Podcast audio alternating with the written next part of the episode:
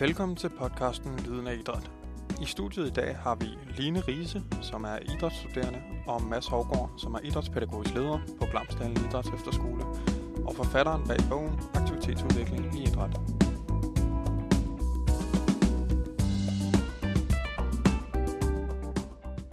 ligegyldigt om det er indskoling, mellemtrin eller udskoling, så er det afgørende aktivitetsudvikling, det er, at, at det er en idrætsbevægelsedidaktik. Det vil sige, at aktivitetsudviklingen starter med og i kropsbevægelse, og det er det, der er udgangspunktet.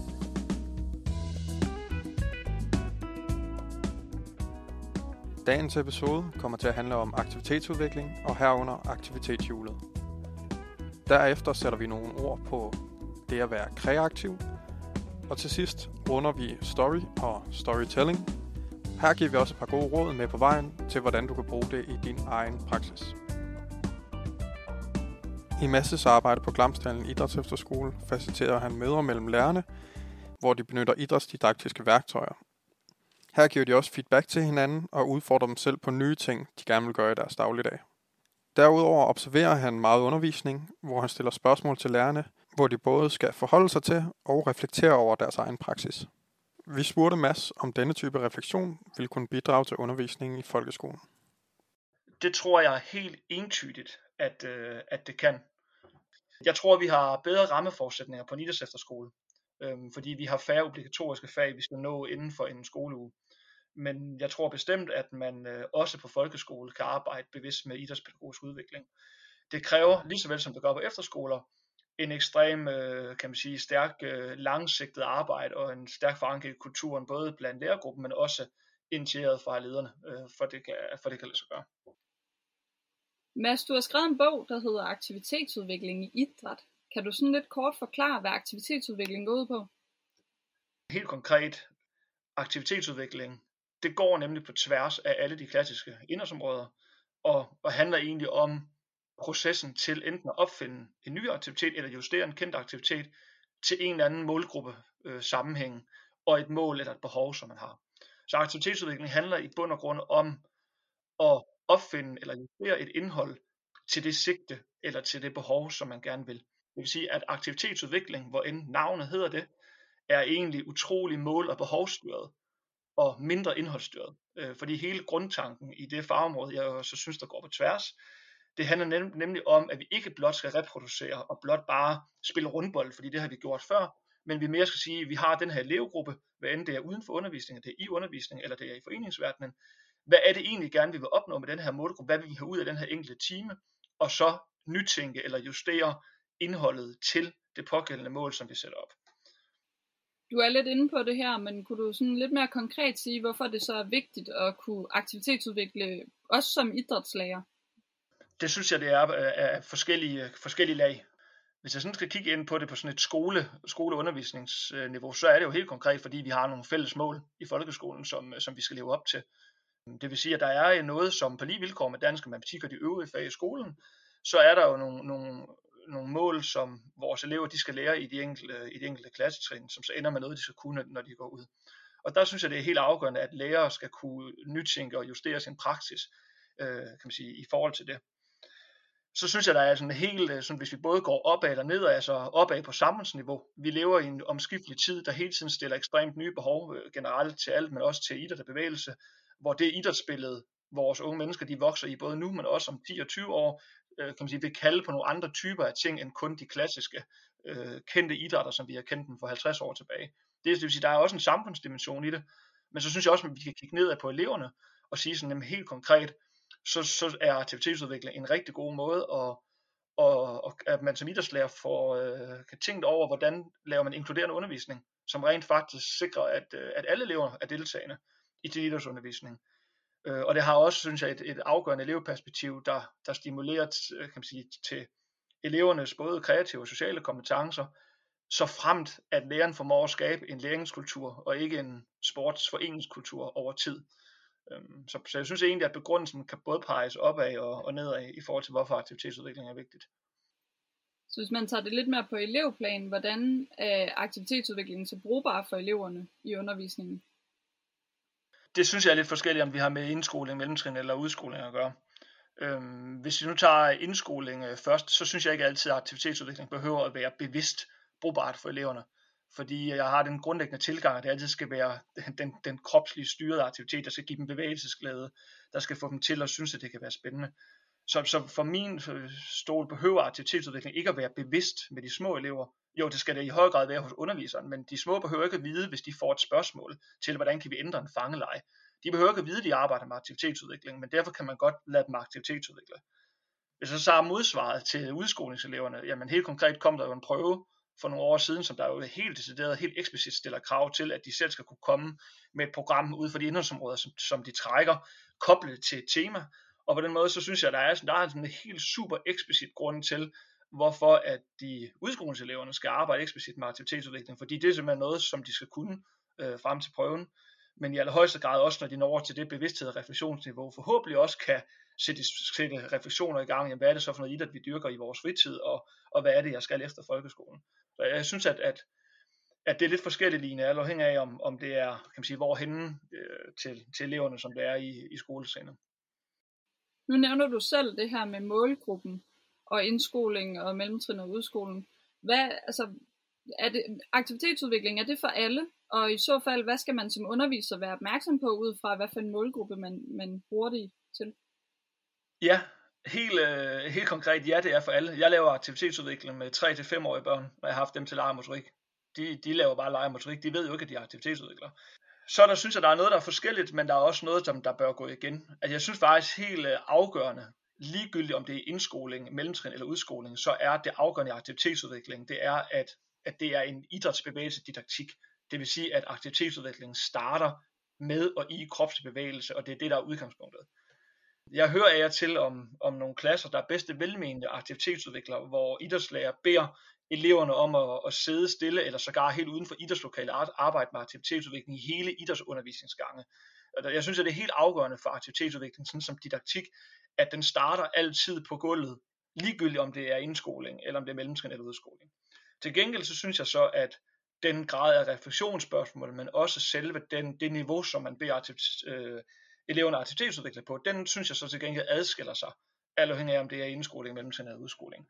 Hvor indskolingen, øh, synes jeg, et langt stykke hen ad vejen ikke de behøver at have det samme begrebsapparat eller modelapparat eller fagbegreber omkring aktivitetsudvikling, hvor det synes jeg stille og roligt, man i løbet af mellemtrinene kan få ind ved hjælp af simple modeller, simple ord til at reflektere over praksis med, til at de decideret jo helt eksplicit også skal kunne flere fagbegreber og have en større viden, når de når op til udskolingen. I forhold til de her fagbegreber, øh, der har du det her aktivitetshjul, som er en stor del af aktivitetsudviklingen. Har du nogle gode råd til, hvordan man bruger det som underviser?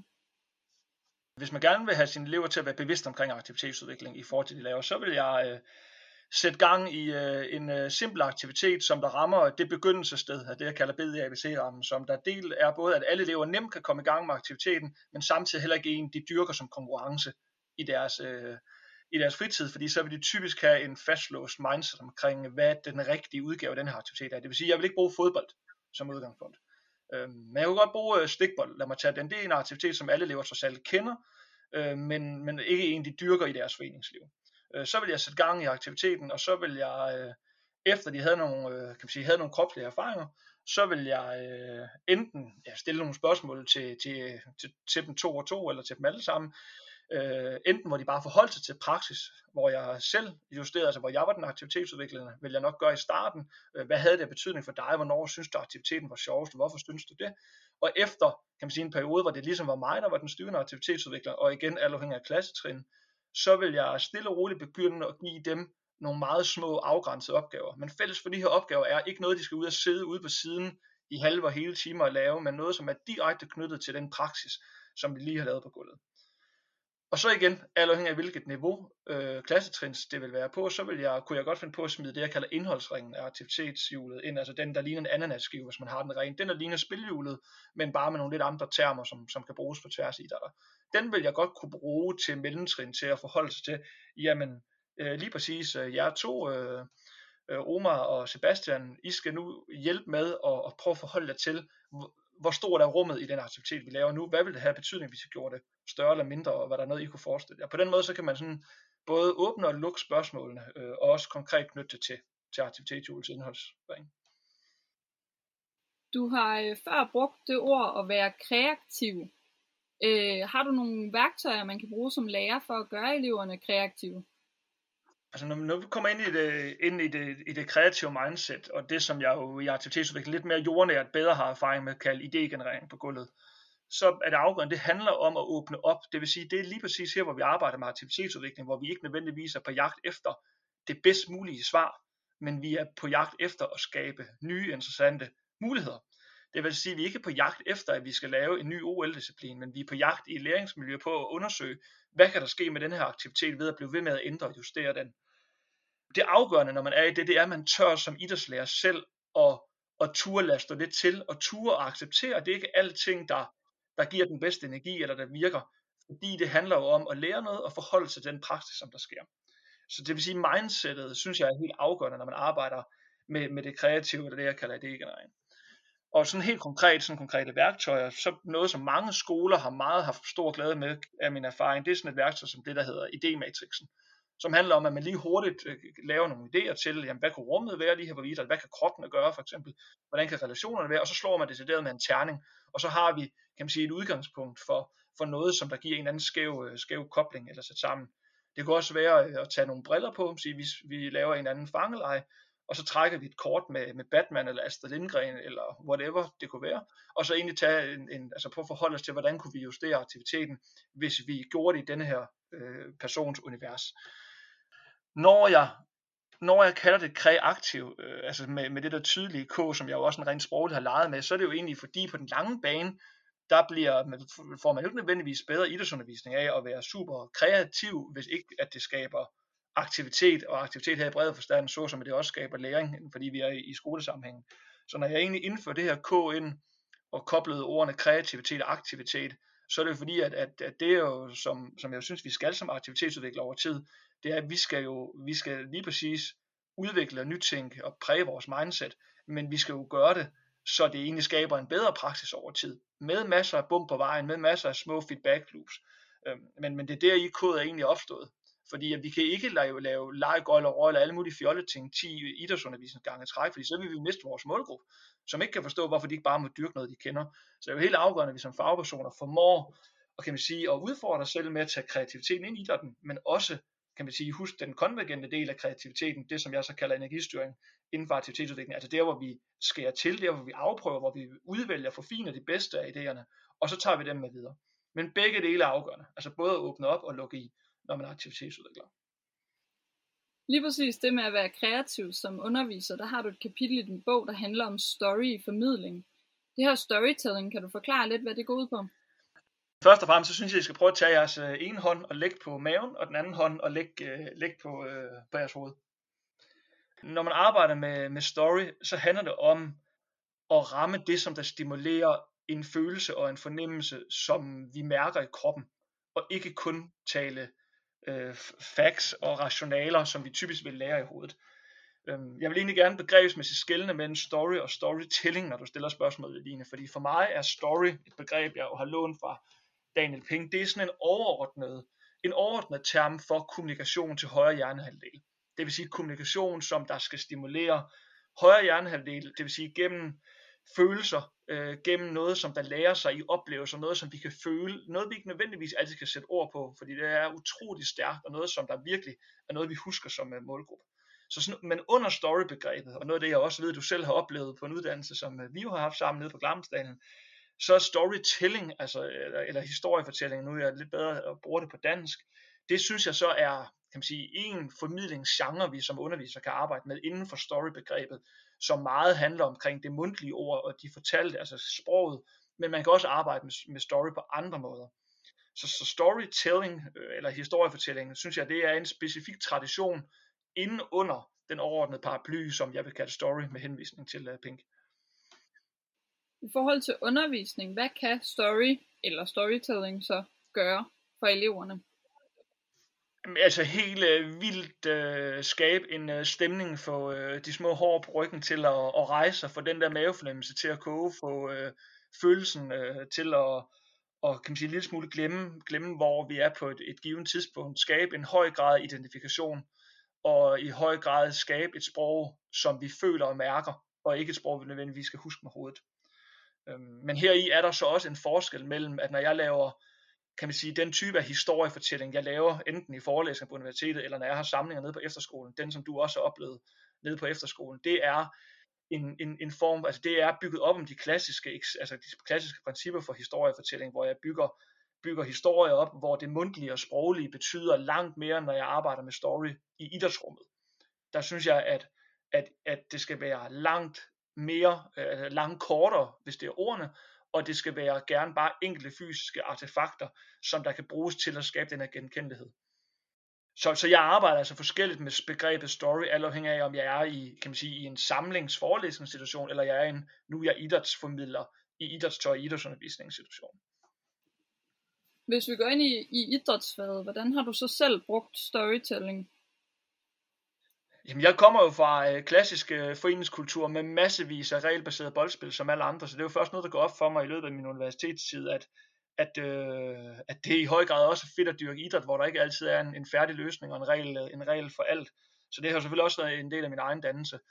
Øh, som, som idrætsformidler helt konkret, så er det i, øh, i forståelsen af, at når jeg er i gang sætter idrætsaktiviteter i skoleverdenen, så er det altid kun med en, maks to retningslinjer, men til gengæld altid med at få sendt eleverne hurtigst muligt i gang. Og det er jeg desværre, synes jeg, der er rigtig mange idrætsformidlere, som der drukner i også fordi børnene, de er blevet vendt til at stille spørgsmål til, hvad må man så, hvad skal man så? Hvor, hvor der er det egentlig tilhænger af at få smidt generelt, kan man sige sådan formidlermæssigt, få dem i gang med en aktivitet, få en kropslig erfaring, og så justere til det. Men, men for lige at gå helt konkret ind i story, som du spørger til, jamen det er helt konkret ved, at jeg rigtig tit i en idrætsformidling til en aktivitet, bruger et story-element. Eksempelvis når jeg har haft de små børn til lege motorik på 3-5 år, så øh, hvis jeg skal lave en motorikbane, kan det godt være, at den motorikbane er, at vi går en tur i skoven. Øh, og det gør vi så med en ærtepose, som sørger for en lille hund, der hedder Pasta. Hvilket er lidt mærkeligt, fordi der er ris i, men det er så sådan en historie, jeg har internt med dem. Det kan være, at, øh, at, at bare det at have en hat på, øh, er også en helt konkret, kan man sige, et helt konkret story, et visuelt element, jeg, jeg kunne finde på at spille med, hvis jeg skulle i gang sætte en, en aktivitet Så som idrætsformidler, så vil jeg simpelthen vælge en meget simpel, meget konkret ting, som der siger noget omkring det univers, jeg gerne vil skabe. Det kunne også være et musikstykke. Altså bare det, der er en musikstykke i idrætsrummet, når eleverne kommer ind, det kan sige noget omkring, hvad er det for en særlig stemning, jeg gerne vil skabe. Så det kunne være, at, at jeg egentlig gerne vil, når jeg arbejder med, med øh, redskabsaktiviteter og, og bevægelse egentlig startede med at have en anden form for sørøver musik kørende, fordi jeg gerne vil skabe kan man sige, et eller andet univers af, at vi skal på opdagelse ude på havet, selvom vi måske egentlig skulle gå på en bom, eller vi skulle hoppe mellem nogle ringe. Øhm, så, så story kan sådan udmynde som idrætsformidler, synes jeg gør os ekstremt simpelt og ekstremt konkret. Hvis man som underviser godt kunne tænke sig at give sig lidt i kast med det her story, har du så et godt råd eller nogle vigtige pointer, man skal huske på? Ja, det har jeg. Jeg, synes, jeg har to, to øh, væsentlige pointer, som jeg gerne vil øh, understrege. Den, øh, den ene væsentlige pointe, det er den her KISS, altså Keep it simple, uh, stupid, eller altså så hellere vælge en eller to ting til din uh, story, i din story, som du rent faktisk du kan gennemføre, som du rent faktisk kan overholde i løbet af din idrætsformidling, fordi så bliver det langt mere troværdigt for, for de elever, og de kan langt bedre koble sig til. Så i et klassisk eksempel, øh, der findes nogle forskellige fangeleje til indskoling, hvor kejler bliver kaldt for guld, eller ærteposer bliver kaldt for guld.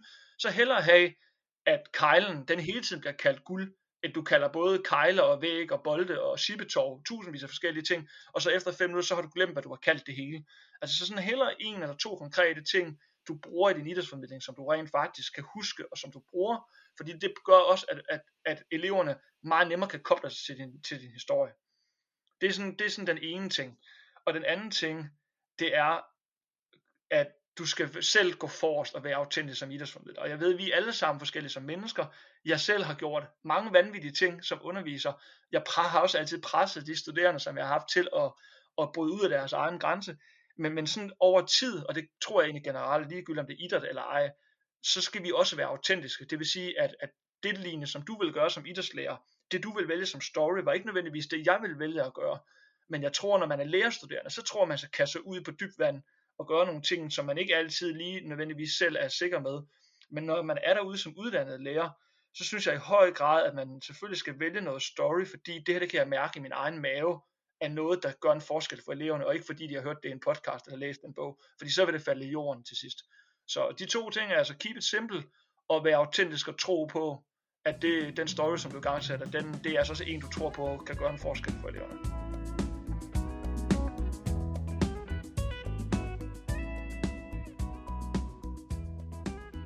Her til sidst spurgte vi Mads ind til værktøjer og hans tanker om det at danne kreative elever. Det er langsigtet kontinuerlig udvikling i at skabe en øh, læringskultur, hvor det er okay at fejle og prøve nyt. Over 1. klasse, 2. 3. klasse, indskolingstrin, mellemtrin, udskolingstrin. Det er det allermest afgørende, fordi at den kreative læringskultur, den skabes ikke på en enkelt idrætsundervisningsgang.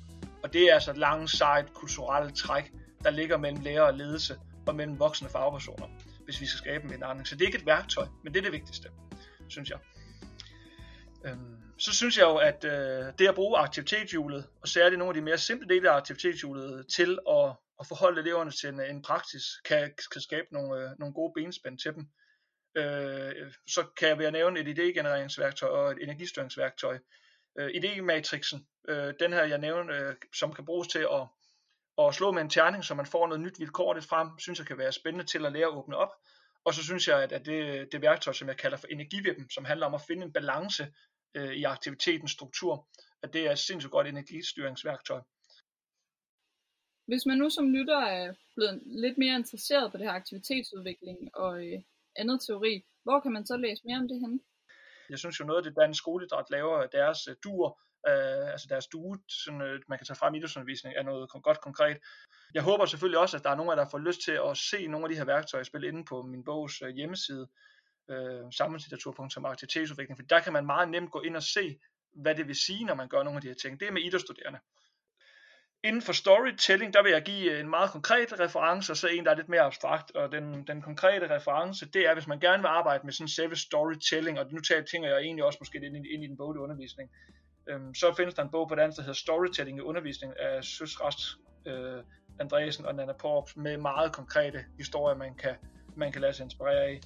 Og så er jeg også selv inspireret, og det så i vi en lidt mere abstrakt udgave af Daniel Pinks A Whole New Mind, som jo netop er forsætter for, hvordan vi kommunikerer generelt til højre hjernehalvdel, øh, som jeg startede. Så det, det kunne både være en lidt praktisk nær og en lidt, en lidt tungere reference på selve storydelen.